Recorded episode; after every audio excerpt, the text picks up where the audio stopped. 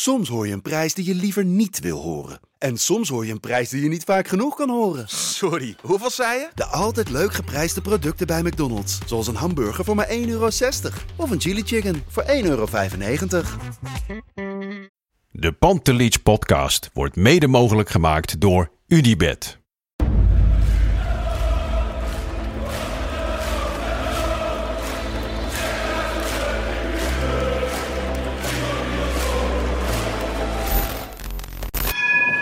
For me, they can have just lot of goals, lot of fun, and some some other things. De Jong, slim gespeeld. Is dit de beslissing? Dit is de beslissing, denk ik. En de kleine Nouri mag het doen. En hij doet het. En ook hij zet dus zijn debuut. Luister mij. Wij zijn Ajax!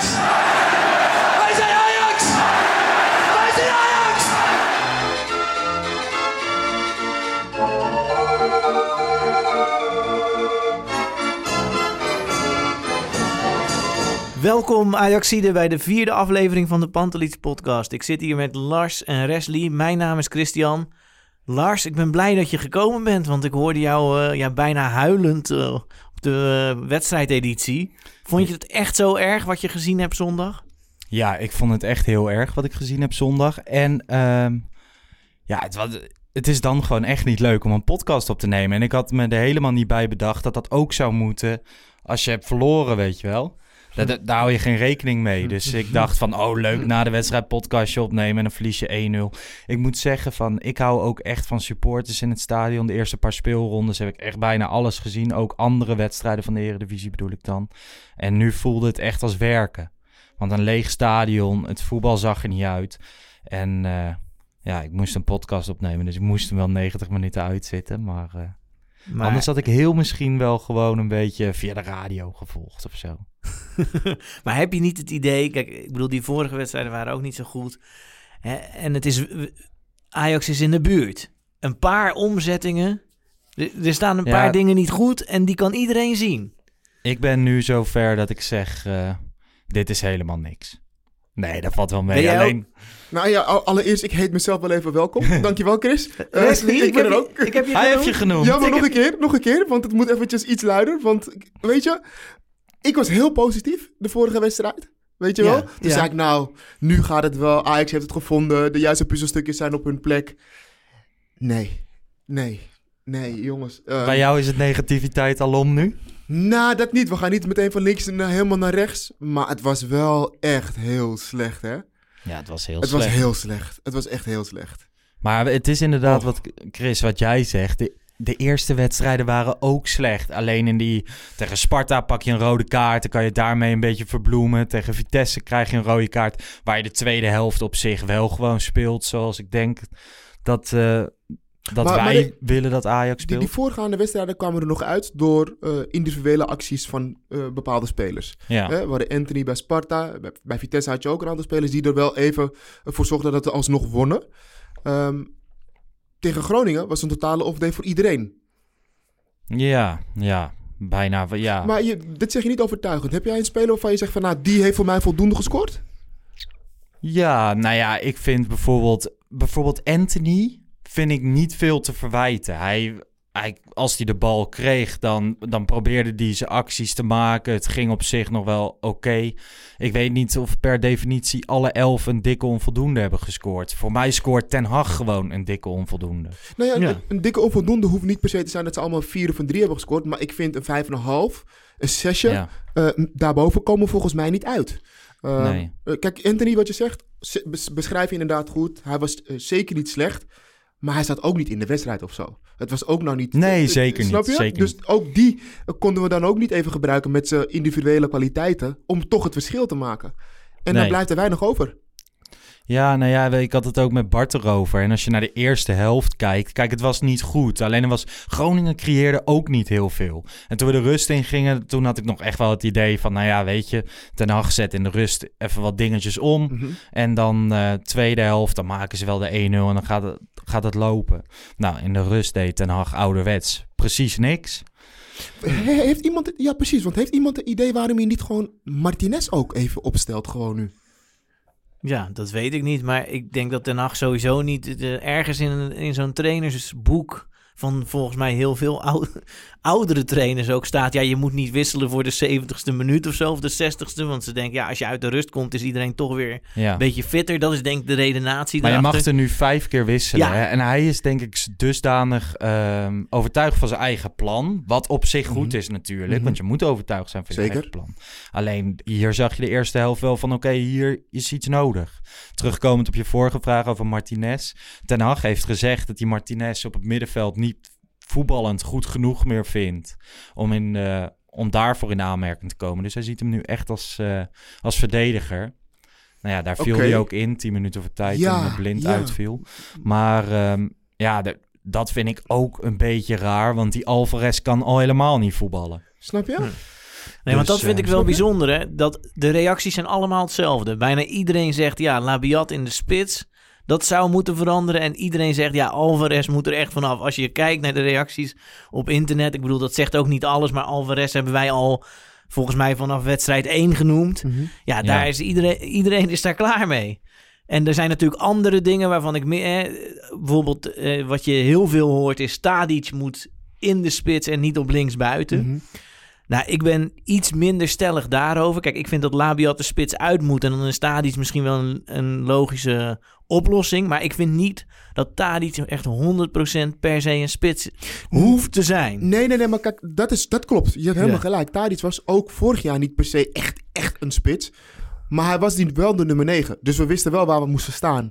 En nu ehm, heb je Labiat, die eigenlijk geen spits is. Nee, dat Toch? Dus nee, dan- maar hij wil volgens iemand. hetzelfde principe wil hij voetballen hè, als dat hij met Tadic deed. Dus een beetje een valse negen. Nou ja, Labiat vult dat eh, niet zo goed in nog. Maar ik denk dat het nog meer ligt aan Promes op 10. Promes op 10 komt er helemaal niet uit. Promes op 10, hij, dat is geen combinatievoetballer zoals Donny van de Beek dat was. Waardoor Ajax altijd snel de combinatie kon zoeken. Ehm, Maar waar denk jij dat eh, Promes moet staan in het veld? Denk, moet Promes ja, aan de überhaupt staan? buitenkant. Aan de buitenkant. Dus hij speelt Ja, wel basis.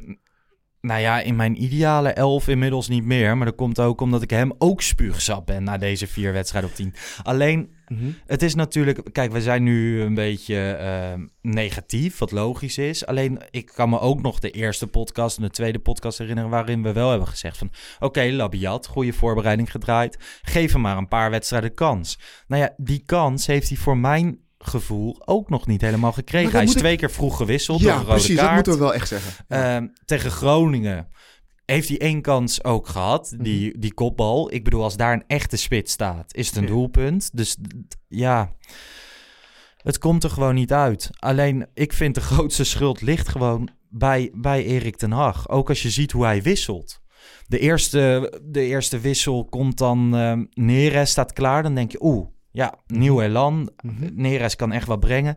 Maar je weet al gewoon, oké, daar gaat Anthony eraf. Hij zou nooit Promes wisselen die er echt niks van bakt. Tadic wisselt hij niet. Dan kan je zeggen van, ja, je aanvoerder wissel je niet. Maar ja, Nou, als ik, die ik, slecht ik, is. ik ben wel eh, de Ajax-fan die vindt dat Tadic ook een keer gewisseld mag worden. Ik vind echt dat Tadic een keer gewisseld mag worden. Omdat hij ook niet per se in de wedstrijd is. Maar hij- ook Promes Hij, niet. hij- ik vind Tadic niet het probleem. Nee, hij is Nee, niet nee, het nee, probleem. Maar als trainer kan je ook wel een signaal afgeven Ja. dat, dat, dat ook gewoon mijn aanvoerder die een keer niet goed speelt, ook even op de bank moet gaan zitten.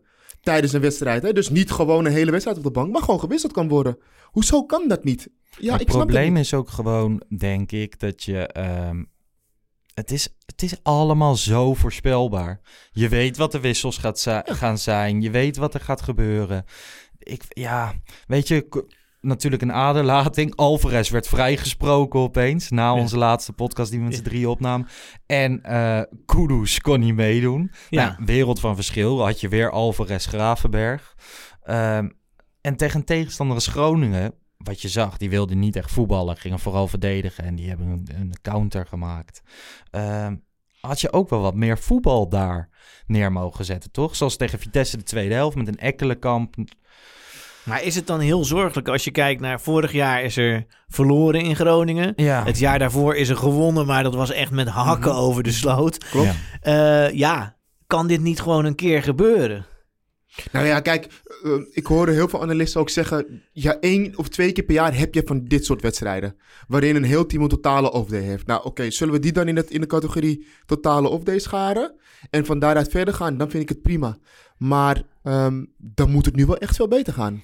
Ja, maar als ik dan van Bas hoor zeggen... ja, ik kan me niet herinneren dat Ajax zo slecht heeft gespeeld... dan denk ik, ja, je hebt zelf met 4-0 Ja. bij Sparta Ja. verloren. Hè? Tegen, tegen Ten Hag ook, hè? Die zat daar Ik vond, tegenover. ja, ik vond het wel een beetje... Ik, van Basten daar aan tafel bij Rondo Ja. dacht ik wel... Je, je bent nu wel heel hard, terwijl je is Nou, trainer. Ik zag wel een mooie tweet daarover. Die Ten Hag had gewoon moeten reageren van... eh, nou, ik weet het nog wel. Heerenveen thuis, pannenkoek. Ja, Weet je wel? Ja.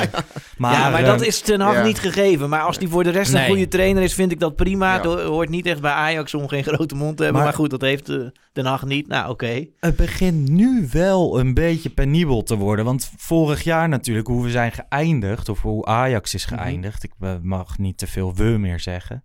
Ehm, hoe Ajax is Waarom mag je geëindigd. geen we zeggen? Nou ja, best veel mensen vallen daarover. We. Echt? Ja. Ehm, ik spreek altijd wel met we.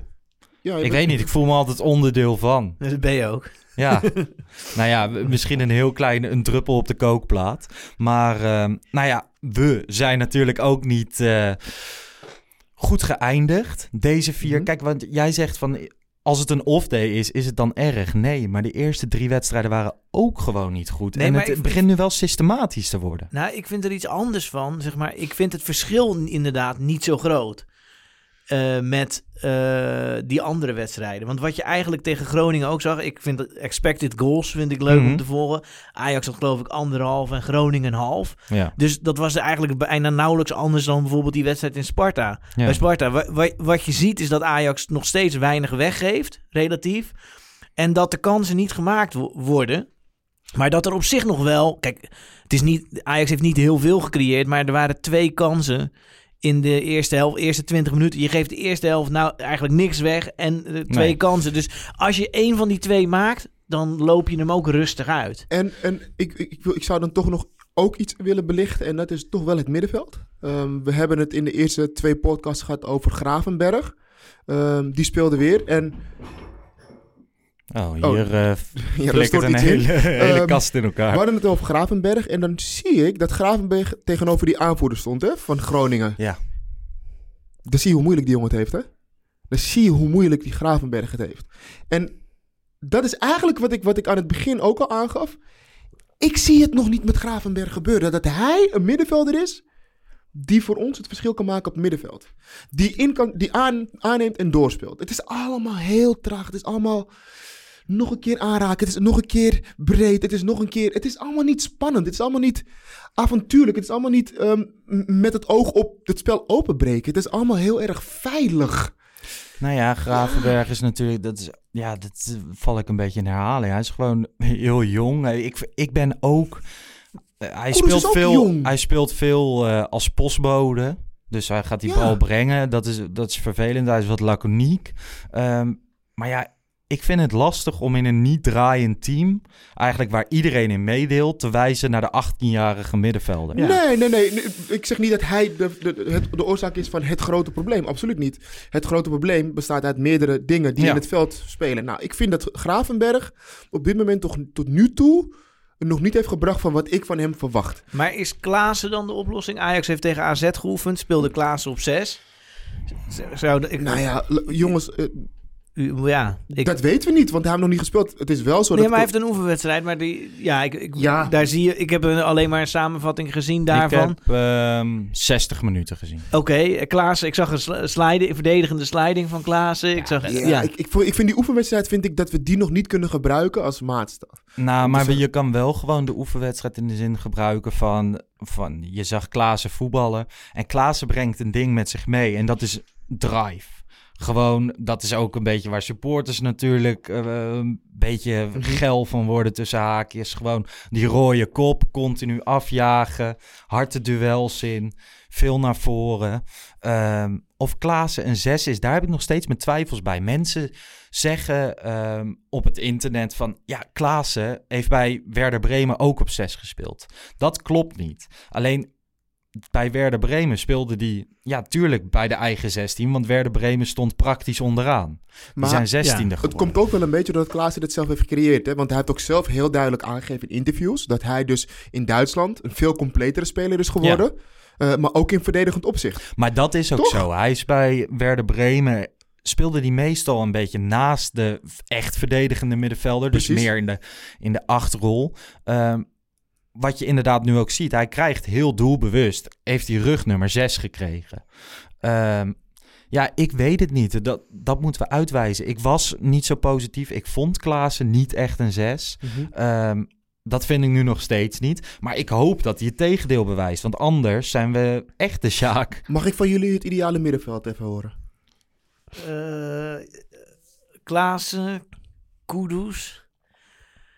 En dan... eh, ja, ik, ik twijfel een beetje over 10.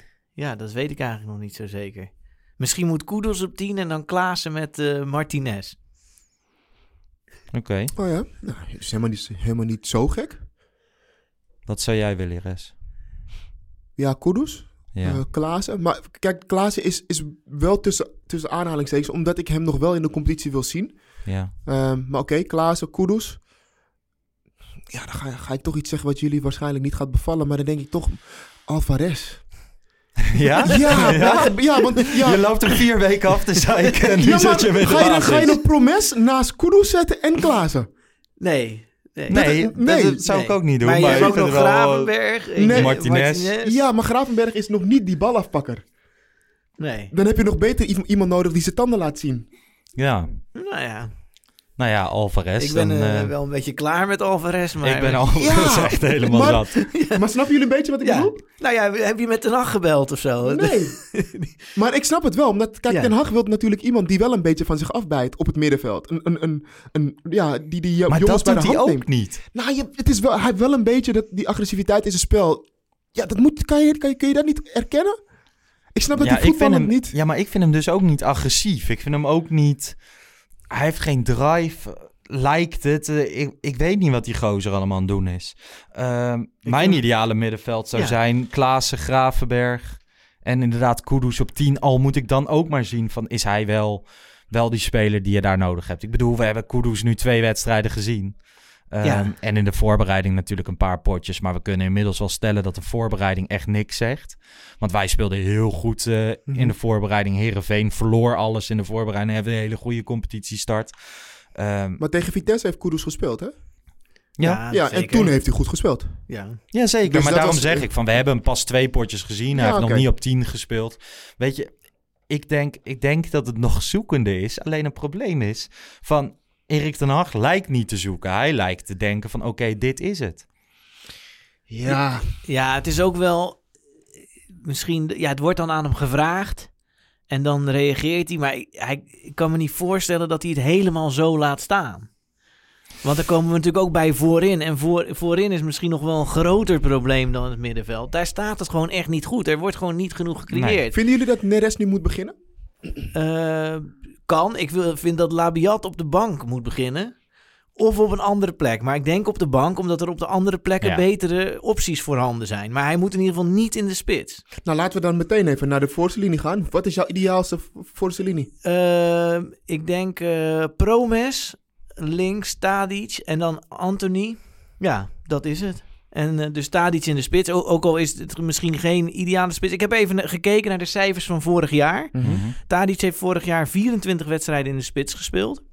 Maar zes doelpunten gemaakt. Ja. Maar in die positie wel 15 assists gegeven. Ja. Dus ja, kennelijk staat hij daar wel gewoon goed. Alleen, ja, het is nog steeds... Ja, het is geen... Afmaker. Nou, geen afmaker. Dat, maar ja, dat, dat moet dan maar zo zijn als de rest van het team goed, goed speelt... en er komen doelpunten van alle anderen om hem heen... prima. dan is het ook prima. Van jou, Ja. Lars? Ik zou beginnen met eh Neres op links, rechts Anthony en eh, in de spits Tadic. Dus Ja? dat zou betekenen Juist. Promes op de bank. Ja, ik zag Neres, Neres eh, viel natuurlijk in tegen Groningen, kwam direct wel weer wat gevaar vanaf. Ik heb Mhm. gisteren dus een uurtje van de oefenwedstrijd gezien. Verovert hij ook zelf een bal die die, ehm, waarmee hij een assist geeft op eh Traoré. Ehm, ja, ik wil na Neres echt weer graag in de basis zien. Ik denk ook wel dat hij op zichzelf... eh, ja, Misschien toch zou ik dan Neres in plaats van Anthony, nu ik erover nadenk. Neres in plaats van Anthony. Ja, N- toch nog Niet wel. de beide Brazilianen laten spelen. Nou, ik vind dat wel een beetje, zeg maar, eh, een, eh, zeg maar, als het, de- iedereen heeft al als het gaat regenen in Emmen of weet ik veel wat. Maar het zijn wel twee spelers en eh, die misschien terug kunnen vallen. Ik denk dat Anthony zie, zie je soms tijden niet. Neres heeft meer dat hij altijd wel iets levert. Dus, maar als je ze allebei hebt, dan zou het wel eens als het gewoon eh, een beetje tegen zit, dan eh, heb je heel weinig, zeg maar, gewoon ander voetbal. Gewoon oplossen door, ja, Ja, maar dat, eh, ja, Ten Hag zit natuurlijk in een extreme luxe positie, wat dat betreft. Wat dat betreft, ja. Qua, qua flankspelen is misschien wil hij daarom ook Promes of uh, Promes op 10. Het is echt, het is lastig. Wat is Maar jouw is het- ideale voorhoede? ja, dat wil ik ook eerst weten. Eh, voor mij eh, links Promes, spits Tadic, rechts Anthony. Ja. ja. Dus Neres nog op de bank. Ja, nog wel. Nog wel, ja. Ik, ik moet ook wel zeggen dat ik best wel begrijp wat Christian bedoelt, hoor. Dat je eh, niet twee... En het gaat niet erom dat ze Brazilianen zijn, maar hetzelfde type spelers. Hè? Zeker. Weet je, het is alles of niets. En ze zijn ook echt heel goed. Ehm, maar dan wil ik toch nog wel wat anders op een andere kant. Ik zou... Dat, dat gevoel heb ik wel. Ik moet ook wel eerlijk zeggen dat ik ehm, deze aanval, dat ik gewoon, dat mijn hart daar sneller van begint te kloppen. Dus als ik trainer van Ajax zou zijn, weet ik niet of ik dezelfde keuze zou maken. Maar ja, ik ben niet de trainer. Oké. Eh, Nee. Maar misschien zit er toch ook wel een, een- ja, een klein probleempje in de selectie samenstelling. Als je dan kijkt, er zijn zoveel vleugelspelers en er is feitelijk geen echte geschikte spits. Huntelaar te oud, Traoré te jong of niet goed genoeg.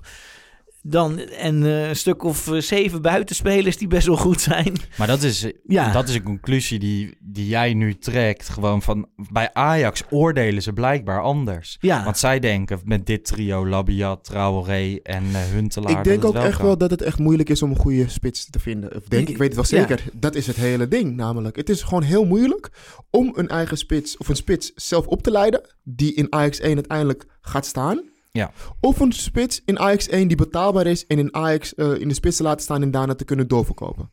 Nou ja, ik hou er niet Dat heel erg heel van om over eh, concurrentie te praten. Want eh, ja, da- daar hou ik niet echt van. Maar op zich begint het verhaal dat Ajax destijds wel heeft ge- geïnformeerd naar Zahavi. Dat ze wel gesprekken met hem hebben gevoerd. Begint wel een beetje plausibel te worden. Zeker omdat Ten Hag heeft gezegd... Tadic is voor mij geen optie in de spits, zei hij bij Rondo. ja. We- weet je, het enige wat ik hierover wil zeggen, is dat ik het heel leuk vind dat Sahavi naar PSV is. Dat Gutsen naar PSV is, want dan hebben we tenminste een leuke competitie. Dat is het enige wat ik al wil zeggen. Voor de rest gaan we als Ajax gewoon lekker kijken naar onszelf. En we hebben gewoon nog wel echt een spits nodig. Alleen, kijk, bijvoorbeeld Brobbery. Eh, Ja. Hoor ik heel veel verhalen over. Maar Mhm. die zit niet vaak bij de selectie, toch? Nog niet, nee. Nee. Dan heb je Huntelaar. Oké, nog een jaartje waarschijnlijk. Ja, als Ehm, mentor. Ja, als mentor. Ehm ehm, een Traore is, wat Chris zegt, klopt gewoon. Is gewoon niet goed genoeg. Of ben ik nou helemaal gek? En misschien moet hij dat... Hij heeft nu zo'n knotje op zijn hoofd, hè? Ja, De laatste wedstrijd zie ik kopbal alleen maar naar links gaan... terwijl ze naar rechts moeten en de andere kant. Misschien moet hij dat knotje weghalen. Ik denk dat het misschien nog... Zou die niet met zijn voorhoofd kloppen? nou, Nou, ik weet het niet, maar hij gaat elke keer de verkeerde kant op de bal. ik, vind dat, ik vind dat knotje vind ik wel vet. ja, maar- maar... functioneel? Geen idee. Nee, ik zie de Maar- bal altijd links gaan... terwijl hij naar de rechterkant moet, bijvoorbeeld. Hij, hij zit er niet lekker in. Ik bedoel, ik was vorige week bij Jong Ajax. Toen zei ik ook van die Mitchell van der Gaag was hem eigenlijk continu aan het coachen. Was totaal niet tevreden.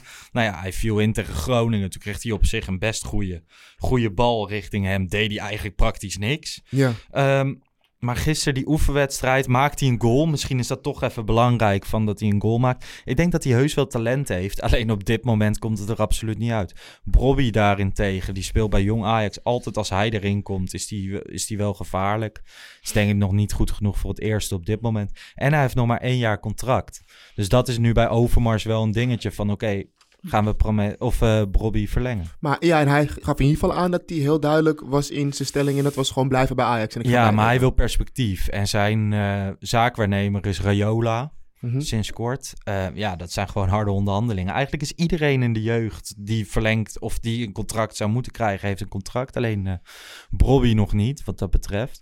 Eh stond een mooi artikel op Ajax Showtime, door, geschreven door Finn Dekker. Daar, eh, daar ging het over het perspectief van Brian Brobby. Mag ik nog één ding even zeggen over eh, Ten Hag? Ehm, Ja. Toen hij afgelopen weekend bij Rondo zat.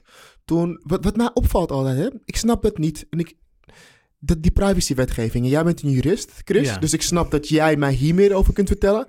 Maar gaan we niet nu een beetje heel erg ver? Als je vraagt gewoon waarom bijvoorbeeld Kudus er niet bij is, of een andere speler, dan mag er niet eens gezegd worden of het een blessure was, of dat het een, een, een, of nee, een dijbeenblessure was, of misschien gewoon corona of iets anders. We gaan, we gaan dan doen alsof het iets is wat een staatsgeheim is. Wat alleen maar meer vragen opwekt. Ja, ik, ik weet het. Ik, ik ga er binnenkort een keer echt helemaal in voor jullie. Ja? Maar wat me wel op is gevallen, het is een Europese richtlijn, het is een Europese richtlijn. En we lijken het in Nederland strenger op te vatten dan in onze omringende landen. En wat ik denk, is dat als de club en de speler allebei het oké vinden dat iets naar buiten gaat, dat je het gewoon naar buiten kunt brengen. En in Nederland lijkt het omgekeerde aan de hand te zijn. Ja, we mogen per se helemaal niks zeggen. Maar als die speler zegt, ja, je mag best naar buiten brengen over mijn medische situatie, dan is, dat, dan is het volgens mij prima. Het gaat Maar- toch, het gaat, het lijkt, het lijkt wel alsof we een soort van kamervraag aan het stellen zijn. En eh, weet je wel, we hebben het gewoon over een spierblessure of iets anders, jongens. Geef gewoon antwoord. Nee, vanwege de wet op privacy kunnen we... Nee, Ja, joh. nee, dat, dat, eh, dat is volgens mij te stellig. Ja. Maar ik zal een andere keer eh, het beter uitzoeken, want daar heb ik me nu niet mee bezig gehouden. Ik ben wel, hè, want ik ben er toch ook voor, om, voor jullie om juridische dingen uit te zoeken. En ik heb even naar de bonussen gekeken van... Ja, interessant Ah, verhaal. Oh, ja. ja. ja, ja, er is even voor duidelijkheid, eh, voor de luisteraar die het nog niet heeft meegekregen, er is opschudding ontstaan omdat Ajax heeft eh, op grond van de wet NOW eh, geld gehad voor de coronacrisis, 4 of 4,5 miljoen. En daar hoort als voorwaarde bij dat je geen bonussen of dividend uit kunt keren. Ja. En dan staat er in die regeling, je mag geen bonussen of dividenden uitkeren over het jaar twi- 2020. En de Volkskrant had hier een artikel over geschreven, Ja, nou, toch? als allereerst het Financieel Dagblad. Oké, financieel dag. Financieel Dagblad. Maar. Volkskrant zag Ja. ik alweer zo'n spectaculaire kop. En ook alle GroenLinks-politici waren die aan het retweeten van belachelijk dat Ajax bonus uitkeert. En Ja. het ligt wat genuanceerder, Ja, toch? het ligt genuanceerder, zeg maar. Want wat er feitelijk aan de hand is, is dat er... Ajax werkt veel met bonussen, met name Overmars en Van der Sar. Die beloningen kun je gewoon in het jaarverslag zien en ze hebben een vast deel. En dan is er, zijn er verschillende soorten bonussen. En één van die bonussen is voor het behalen van de groepsfase van de Champions League. Ja. En die eh, bonus hebben eh, Van der Sar en Overmars gekregen. Die is in augustus toegekend. Dat gaat, we hebben het nu over het voorgaande jaar. Hè? Want Ja. we hebben het over Dus voor de duidelijkheid, boekjaar 2019. ja, 2019, 2020. 2020, Wat? ja. Misschien moet ik eerst iets anders even uitleggen, want dat is het belangrijkste. Er staat in die, in die regeling 2020, Mhm. maar Ajax heeft, omdat het een voetbalclub is, een gebroken boekjaar. Ja. Dat betekent dus dat het jaar niet van 1 januari tot en met 31 december loopt, maar van 1 juli tot eh 1 juli. Eh, En, eh, en daar voor, dat gebroken, voor die de bedrijven die een gebroken boekjaar hebben, is een aparte bepaling opgenomen. Daar staat namelijk in de, de, mm, ma, de, de, de boekjaren die vallen in de maanden juni en eh, juli, augustus en september. Mhm. Die boekjaren mag je geen bonussen en dividend uitkeren. Nou, dat is voor Ajax ongunstig. Want zowel het boekjaar 1920 als het boekjaar 2021 vallen in die, drie, in die vier maanden. Mhm. Dus over allebei die jaren mag Ajax geen bonussen en geen dividend uitkeren. Zo lees ik dat. Alleen wat er nu aan de hand is, dit gaat over een bonus die, die zeven maanden voor de, eh, voor de coronacrisis is toegekend en uitgekeerd. Maar hij valt in het boekjaar 1920. Maar dus eigenlijk zeg je van, je mag geen bonus uitkeren. Nee, je mag geen bonus uitkeren. Alleen deze bonus is al uitgekeerd zeven maanden voordat de coronacrisis was. Oké, dus ik ga nog even een vraag stellen die, Ja. voor, voor mensen die, die niet per se heel veel weten van cijfers en boekhouding. Een hele simpele vraag. Ehm, die bonussen zijn op hun rekening bijgeschreven al vorig jaar. Ja, Correct? precies. Alleen Precies. Ik zou zeggen, formeel vallen ze onder de regeling. Maar, want ze zijn bonussen over het boekjaar 1920. Alleen, ik zou denken... Kijk, het probleem is altijd, wetgeving maken is lastig. En deze wetgeving is heel snel gemaakt. En ik kan me niet voorstellen dat je iets verbiedt wat al in het verleden heeft plaatsgehad. Namelijk, want die bonus is al toegekend en uitgekeerd zes, zeven maanden voordat de coronacrisis begon. Dus ik Ja. zou denken dat je de geest van de wet, hè, de, de bedoeling van de wetgever, dat je dan zou zeggen dat die bonus wel oké is. Om, maar alle andere bonussen, en Ajax heeft alle andere bonussen nu opgeschort. Ja. Dus, want eh, Overmars en Van der Sar hebben ook prestatiebonussen. Voor, gewoon voor hun cijfers, hoe ze het doen enzovoort. Dat kunnen wij niet allemaal zien, maar allemaal parameters. Al die bonussen voor alle directieleden zijn opgeschort. En ik denk dat Ajax die ook niet kan uitkeren. Nee. En ook volgens de, dus het lopende seizoen, dit seizoen, 2021, ook niet. Maar stel jij gaat naar de rechtbank, hè? En eh, jij, jij bent de advocaat van, weet ik veel, de eisende partij of zo. En die zegt van, dit mag niet. Dan puur volgens de regels ga je dan... Nou, Kans maken, of niet? Voordat Chris op een juridische manier antwoord geeft. Kijk, eh, dat is nou heel mooi aan wetgeving. Er zijn altijd natuurlijk ehm, gewoon ehm, eh, manieren waarop jij kunt uitleggen waardoor het wel in jouw voordeel werkt. En ook nog eens gewoon volgens de wet mag. Want wat Chris zegt, het is wel zo, wetgeving eigenlijk, oké, zou het niet mogen. Maar het is wel vorig jaar uitgekeerd. En het is, gaat ook nog eens over een boekjaar waarin wij nog helemaal geen, niet eens het woord corona hebben gehoord in ons leven. Ja, en ik, ik denk daarnaast, kijk, het UWV geeft die eh, NOW-vergoedingen. Ja, ik denk dat zij dit zullen zeggen. Ja, we gaan dat niet terugtrekken om die reden. Mag ik je een morele vraag stellen? Ja, Vind je het moreel wel um, verantwoord dat ze eh, um, um, het gewoon zo laten? Of vind jij eigenlijk dat Ajax moet zeggen, of eh, Edwin van der Sar en Mark Overmars, we gaan die bonus, omdat de huidige situatie zo is veranderd, teruggeven? Of nee, ik vind het omgekeerd. Ik vind dat Ajax als de brandweer die compensatie moet terugstorten. Die 4,5 miljoen. Ik vind echt dat het niet Ja? kan.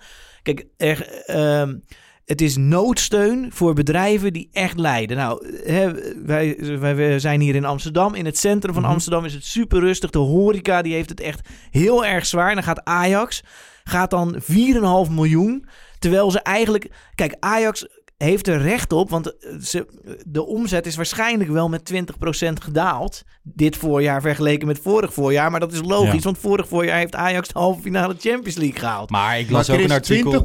20%, dat is wel heel weinig. Ja. Ik, kijk, is, is, het is toch zo dat Ajax alleen al met een vol stadion, we- weet je wat Volgens mij een miljoen na anderhalf Ja, per dit wedstrijd. is volgens mij Ja, niet 20%. maar, maar Ajax heeft gewoon, zeg maar, in de competitie... hebben ze gewoon de seizoenkaarten. En die hebben ze bijna allemaal weer verkocht. Dus Ja, alleen is het wel zo dat Ajax heeft gezegd op het moment voor de wedstrijden die je niet gaat. ja, ehm, kan je het terugkrijgen. ja, en bij Ajax is het wel zo dat een groot percentage dat gaat doen. Nou, dat zou kunnen, dat weet ik niet, dat hoop ik niet. Maar ik vind los daarvan, je hebt ook een maatschappelijke functie. Kijk, Van der Sar heeft altijd, als het over Dubai zegt, dan zegt hij, ja, wij zijn geen politieke partij. Ik vind dat Ajax het centrum van een community is, van een, eh, mensen gaan daar naartoe, I- mensen kijken iedere dag wat er met Ajax gebeurt. Ajax heeft een voorbeeldfunctie en dan vind ik dat je dat geld alleen moet vragen als je er echt door in de problemen komt. En dat komt Ajax niet. Ajax komt niet financieel echt in de Hoeveel problemen. eigen vermogen nu. heeft Ajax nu nog?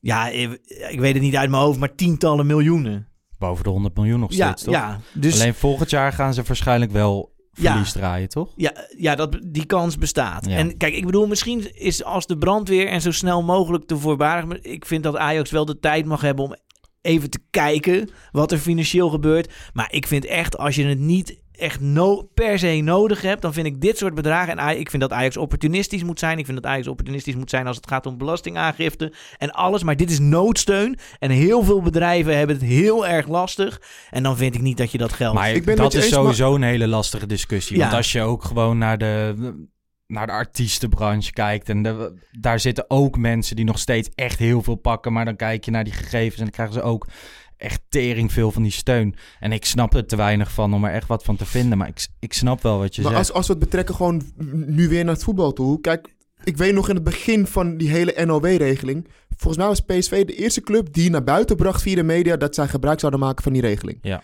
Ja. Ehm, en toen waren ook al heel veel mensen die zeiden: maar wacht eens even, een voetbalclub met miljoenen salarissen, die gaan dus nu zo'n NOW-aanvraag doen. Alleen, Ja. ehm, dan gaan we. Dan denk ik dat heel veel VVD-stemmers zullen zeggen: ja, maar het is gewoon terecht, want daar hebben ze recht op. En dat is gewoon hoe ons systeem in elkaar zit. En heel veel GroenLinks-stemmers zullen zeggen: belachelijk.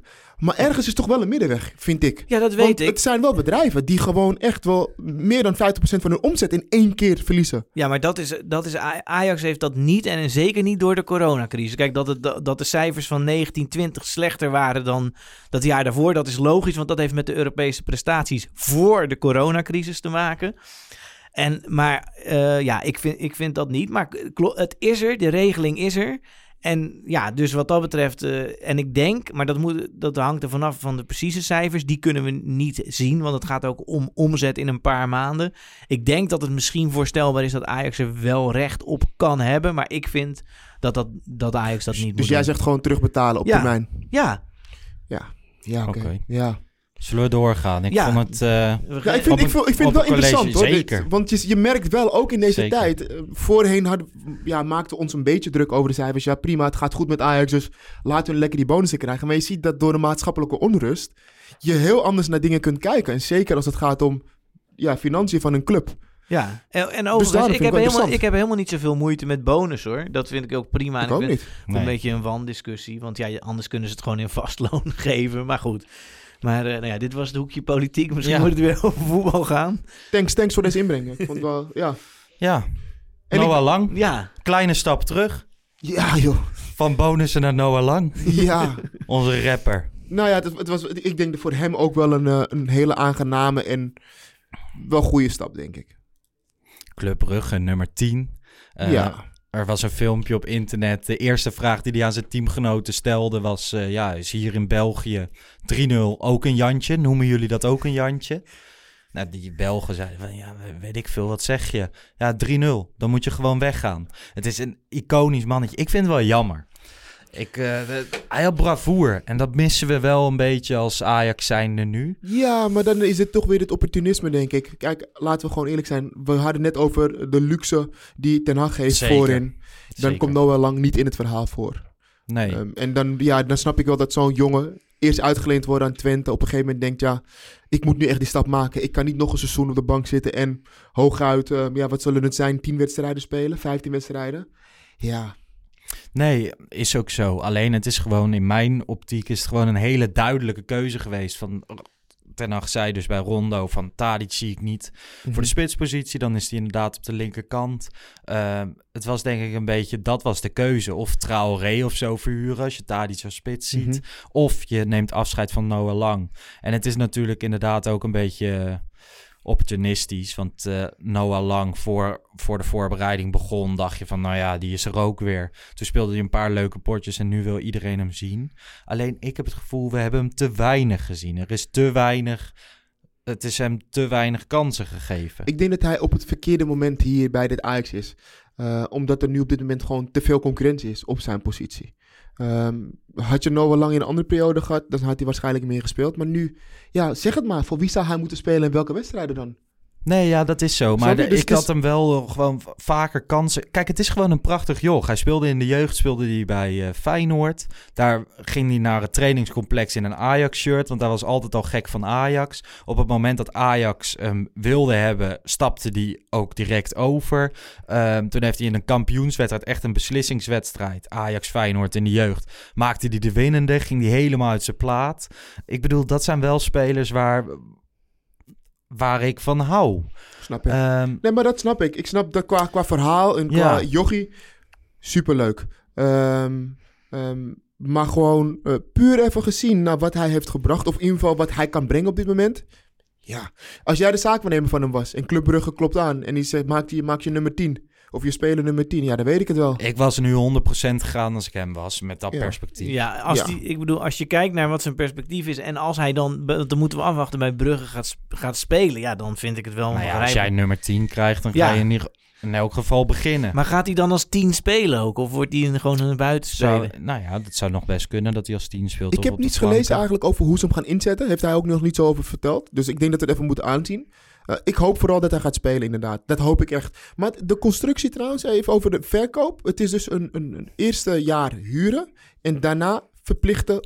Optie koop. tot koop. Ja, Ja. dat zie je nu best veel in Ja. de transferwereld. Is een nieuw Vol- fenomeen dat, hè, deze constructie. Ja, maar dat komt denk ik door de corona. Ja, klopt. Veel, veel clubs hebben nu geen geld om uit te geven. Dus dan gaan ze maar een beetje schuiven met geld. Mhm. In Italië zag je het ook veel gebeuren. Zelfs eh, die Chiesa, die van Fiorentina naar Juventus is gegaan, die wordt dan voor 60 miljoen gekocht, maar de eerste twee jaar gehuurd. en daarna ja. een verplichte optie tot koop. Ja, ja, ja, dat zie Dus, eh, maar dat soort constructies zie je in Nederland niet zo vaak. Ze hadden het in eerste instantie ook met Sven Botman gedaan aan Mhm. Lille. Klopt. was precies hetzelfde, alleen toen kreeg Lille wel geld. En toen zeiden ze van, weet je wat, doen we het wel nu direct. Mhm. En toen hebben ze hem wel direct Dat is toch ook geen beleid eigenlijk, hè? Als je gewoon, ja, je moet wachten of er iemand dan weggaat uit je selectie. En dan kan je opeens iets kopen, zeg Ja, maar. Maar het is helemaal van boven naar beneden is dat helemaal... Ja. Barcelona was op de laatste dag nog aan het wachten. ja, Ja, maar dat geeft dus ook aan hoe de voetbal, voet, voetbalwereld in elkaar steekt als het gaat om hun financiële huishouden Ja. inrichten. ja, laten we dan blij zijn met Ajax. Maar ja, als jij jarenlang de hele branche draait op, ehm, op opportunisme en, en nooit rekening houdt met, met een crisis. Ik bedoel, nu is er crisis en bij Ajax is er dan nog niet heel veel aan de hand. Maar je Nee. ziet echt clubs, daar is het eh hommeles. Maar ik ik- hoop ja, dat het voetballen leuker maakt. Ik meen het serieus. Dat door deze situatie dat heel veel clubs sowieso minder kopen. Ehm, maar ik hoop dat het ook wat leuker maakt. Maar dat lijkt niet te gebeuren. Clubs ko- kopen als, eh, als gekken, Ja, zeg maar, in huren en dan kopen. Ja, misschien moeten Ja. ze in, de- inderdaad in de Premier League was ongeveer evenveel eh Ja, transfergeld Klopt. uitgegeven. Maar misschien is het een reden voor bijvoorbeeld UEFA om eh, wat te gaan doen aan de regelgeving. nee joh, laten we niet te Rondom bouwen op de UEFA, want de. UEFA die doet gewoon mee. En da- daar gaat het alleen om, bij de UEFA om geld. Eens. Nee joh. Maar Noah, ik vind het leuk dat hij naar Brugge is. Ehm, ik hoop echt dat hij daar aan spelen toekomt. En dat hij Ja. ook kan laten zien wat hij kan. Want ik, ik- dat gun ik hem wel, dat meen ik serieus. Het was alleen bij Ajax, ja, net niet op dit moment. Ja, val je buiten de boot. Eh, ja, dat is nou helemaal zo, soms. Ik benoemde hem net al even de afscheidsrap van Noah Lang, of de rap Ja. die hij plaatste. Laten we daar even naar luisteren, of niet? nou, ik denk dat Chris vooral dit wil horen. Ja, ik heb het nog niet gehoord. maar- Hier komt hij. Kom alleen met true shit, man. Facts. Van die dagen dat ik echt denk van fucking nigga Zoveel gefake met die mentale shit die maakt me bigger. Blauw viel binnen, maar pas naar binnen. Was een kleine jongen, zes jaar oud, mijn body trilde. Met die later op mijn eigen benen kikkende. De beat bij Jax, best nerveus, maar Jax flikt het Stond in de basis, weet je wat raar is? Ik scoorde drie en lid met deze wie de basis Van de misgaten, jongens van het hele land. Wat ik ook doe, de dag erop staat het weer in de krant. Dat super puur en ik doe al mijn shit op eigen kracht. Ben geen meelopen, wandel op mij en ik met de Elke toernooi beste spelen trofee Dat niemand me afvroeg waarom ik zo deed Zo Chris, wat vond je? ja, ik ben hier nog niet echt van overtuigd. Nee? nee. Wat vind jij, eh, Wesley? Als je maar kan voetballen, jongens. Dit is leuk. Nee, kijk, ik vind het heel leuk dat... Laat ik het zo zeggen. Ik vind het heel leuk dat tegenwoordig ook eh, voetballers snappen dat je alleen voetballer niet meer bent. Je bent veel meer dan dat. Je ziet dat elke voetballer nu bezig is met social media of met een merk bouwen of iets anders, zodat er een compleet pakket ontstaat. Waarmee Ja. je dus ook als je naar de club gaat echt iets staat. En niet alleen de speler op het veld. Nou ja, ik vind het leuk dat die jongen dit doet en als hij hier blij van wordt, dat is alleen maar leuk. Maar ik vind het heel tof als ze. ik ben het echt met je eens. Ik vind dat eh, voetballers, als zij muziek maken, is het, eh, is het prima. Eh Ja, joh. Promes het ook, Depay doet het natuurlijk. Eh, het komt alleen soms op een slecht moment, weet je wel. Dat als je in een slechte periode zit en zo'n voetballer... Dan heb ik ook wel eens gezegd van ja, waarom gaat hij nu, nu dit? Maar ja, als hij thuis zit te playstationen, dan kan je net zo goed muziek maken. Kijk, en dat, en, maar dat maakt ons ook wel weer supporter. Wij beoordelen die jongens alleen op het hoofdding. Het hoofdding waarmee wij hun kennen, voetbal. Maar ze zijn nog wel meer dan alleen voetballer in hun vrije tijd. En ja, dan doen die jongens dat. Gun die jongens lekker een verzetje. En als ze slecht spelen, is het niet meteen de oorzaak... ehm, omdat ze in de studio zijn muziek zitten te maken. Nee, ze spelen gewoon slecht. En ehm, ik denk dat dat gewoon heel belangrijk is. Ik, ik, Daley Blind is, is, heeft een lijn bij Vincino. Ja, Ehm je, wat, wat, wat heb je nog meer? Je hebt veel voetballers die wat doen hoor, daarnaast. zeker. Dus- je hebt dus- bij ons drie profvoetballers, die kunnen er niet zoveel van, maar die maken de Core Podcast. Daar is nog nooit kritiek op gekomen. Overigens, daar wil ik wel even... We zijn met de Core Podcast genomineerd voor de BNR Dutch Podcast Award. Oké, gefeliciteerd En ehm, met de nominatie. ja, dat is wel... nou ja, ik heb op een gegeven moment een minor radio gedaan. Mhm.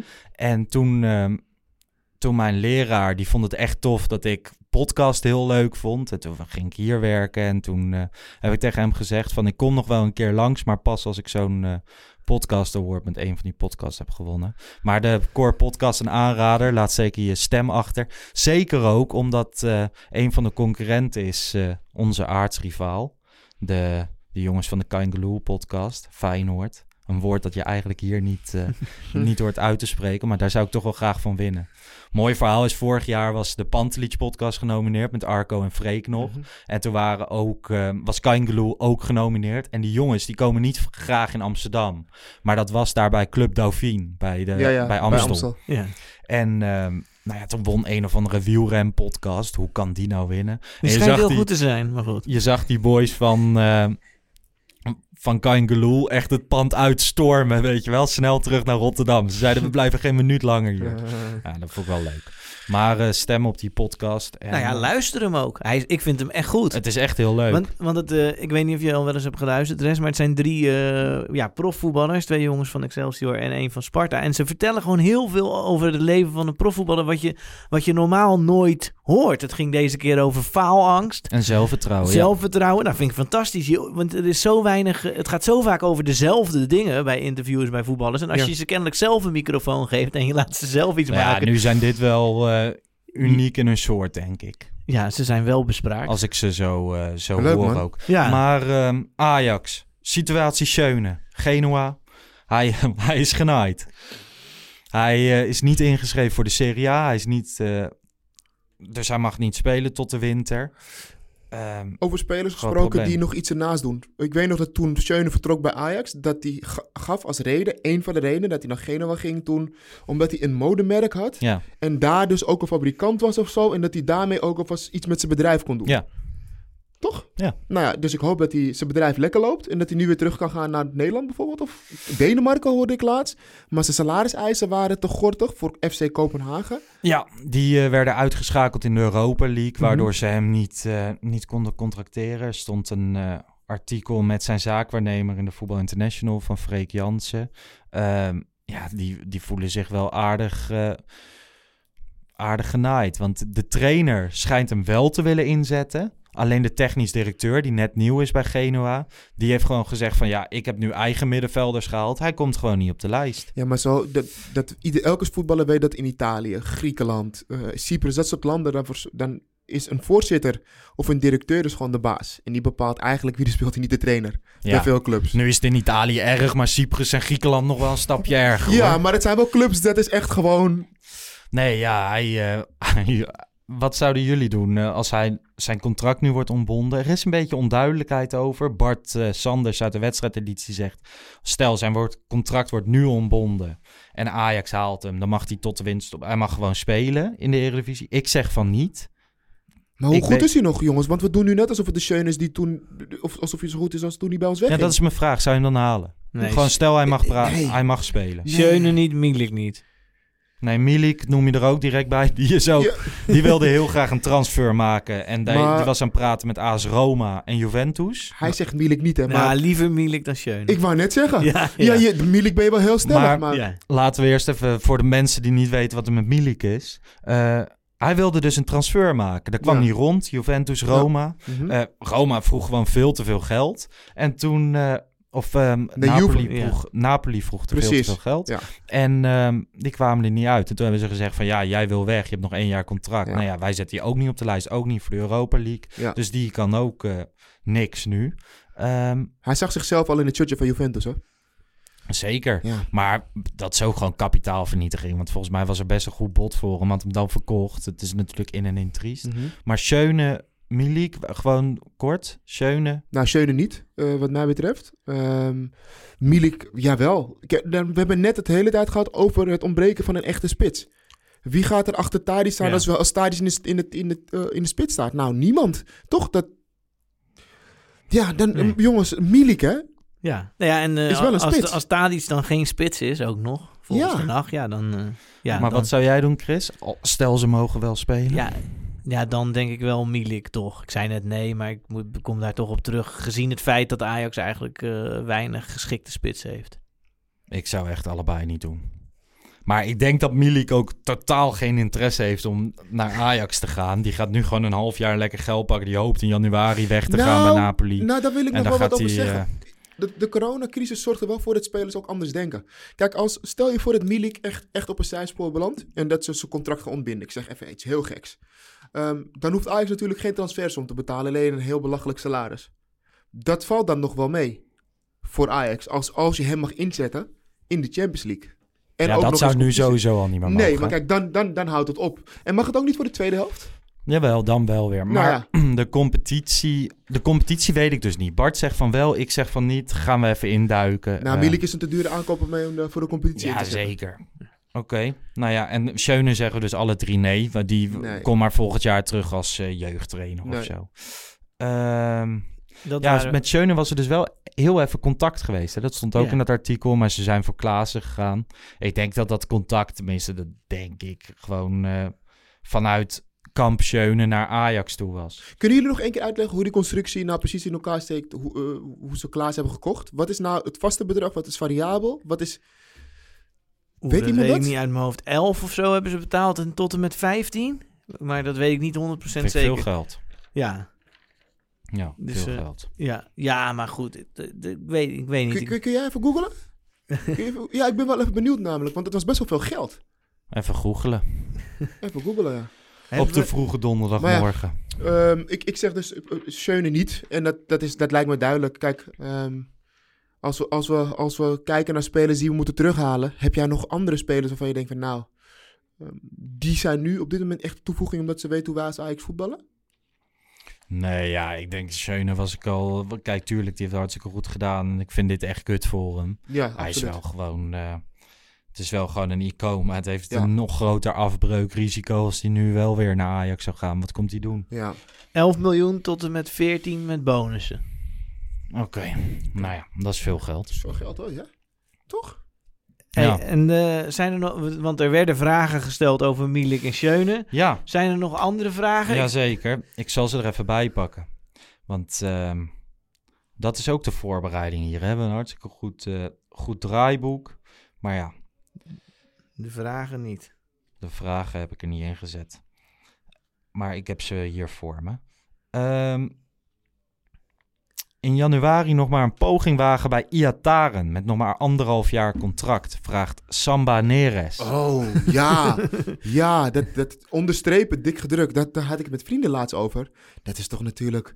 En ik vraag me af of Ajax het niet al heeft gedaan.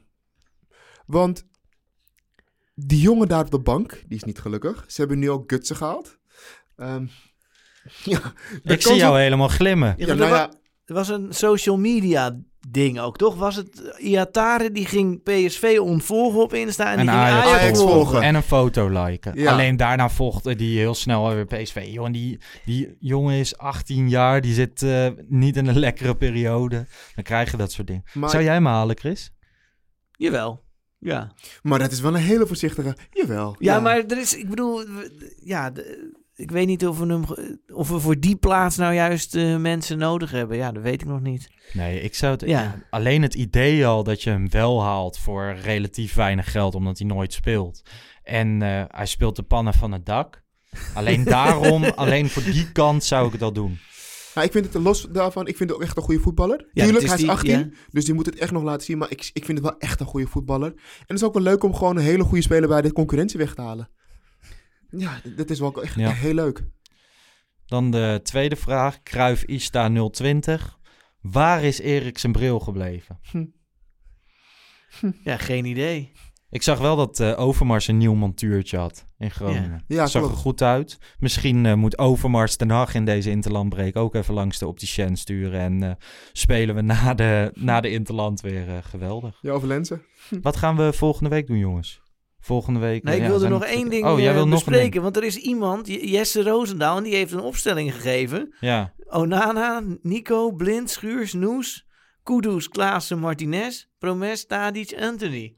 Nou, klinkt Ja. goed. Lijkt wel een beetje op mijn opstelling. maar Oh, daarom wil je hem nog even roepen. Zodat dat blijft hangen bij de mensen. opstelling. Nee, ja, dat is een beetje wat het gaat worden. Maar we hebben allemaal onze variant nu, eh, nu gegeven, toch? Ja, Hoe, hoe- en uh, misschien, want ik hoorde hier Schuurs. Timber viel ook in tegen Groningen. Uh, Ja, of speelde. Speelde. Speelde, niet viel in, maar speelde. Wat vinden jullie van hem tot nu toe? Ja, goed. Als, Ja. eh, als Als, backup. als backup, hè? Ja. Ja, hè? ja, zeker. Dit is goed. Ja, volgende week. Volgende week er is natuurlijk geen, eh, geen Ajax. Dus geen wedstrijdeditie dit weekend. Eh, mij lijkt het wel leuk om, eh, om een gast of zo. Of even te kijken van wat, wat kunnen we doen. Ja, Jesse Roosendaal kunnen we misschien uitnodigen. Nee, ja. maar ja, dan mogen jullie met z'n tweeën gaan praten over de opstelling. we gaan eh, wel even kijken wat we doen, toch? Ja, het is nog niet bekend, maar er gaat denk ik wel iemand komen, ja. Ja. Oké. Dus, eh, Nou ja, ik vond het leuk weer. ja, Het, Ja, he- ik- het heeft een beetje een therapeutische werking wel. Ja, je merkt ook Ja. dat ik nu aan het einde denk van... Zo, ja jongens, we, we hebben nog wel werk te doen, te verrichten. Het, ik heb bijna het gevoel dat ik op het trainingsveld morgen wil staan met die jongens. Dat had ik op... eh, nou ja, ik weet niet of dat een heel goed plan is. ik bedoel, Erik ten Hag weet ik niet of dat het toch eh, maar je kent het wel, hè? Je wilt maar ik zou jou staan. niet als eh, opvolger nemen. Niemand van ons allen. Laten wij lekker achter de microfoon blijven. Ja, joh. precies. Eh, wat we wel leuk zouden vinden is als we mensen een recensie achterlaten, toch? Op eh, Apple ja. Podcast. En eh, ons volgen op Instagram en Twitter, Pantelich Podcast. En eh, ja, bedankt Chris voor de komst. Ja, Bedankt de rest voor de komst. Ja, leuk was het weer. Bedankt ikzelf voor de komst. die was er al. En tot volgende week. Ciao. Ciao.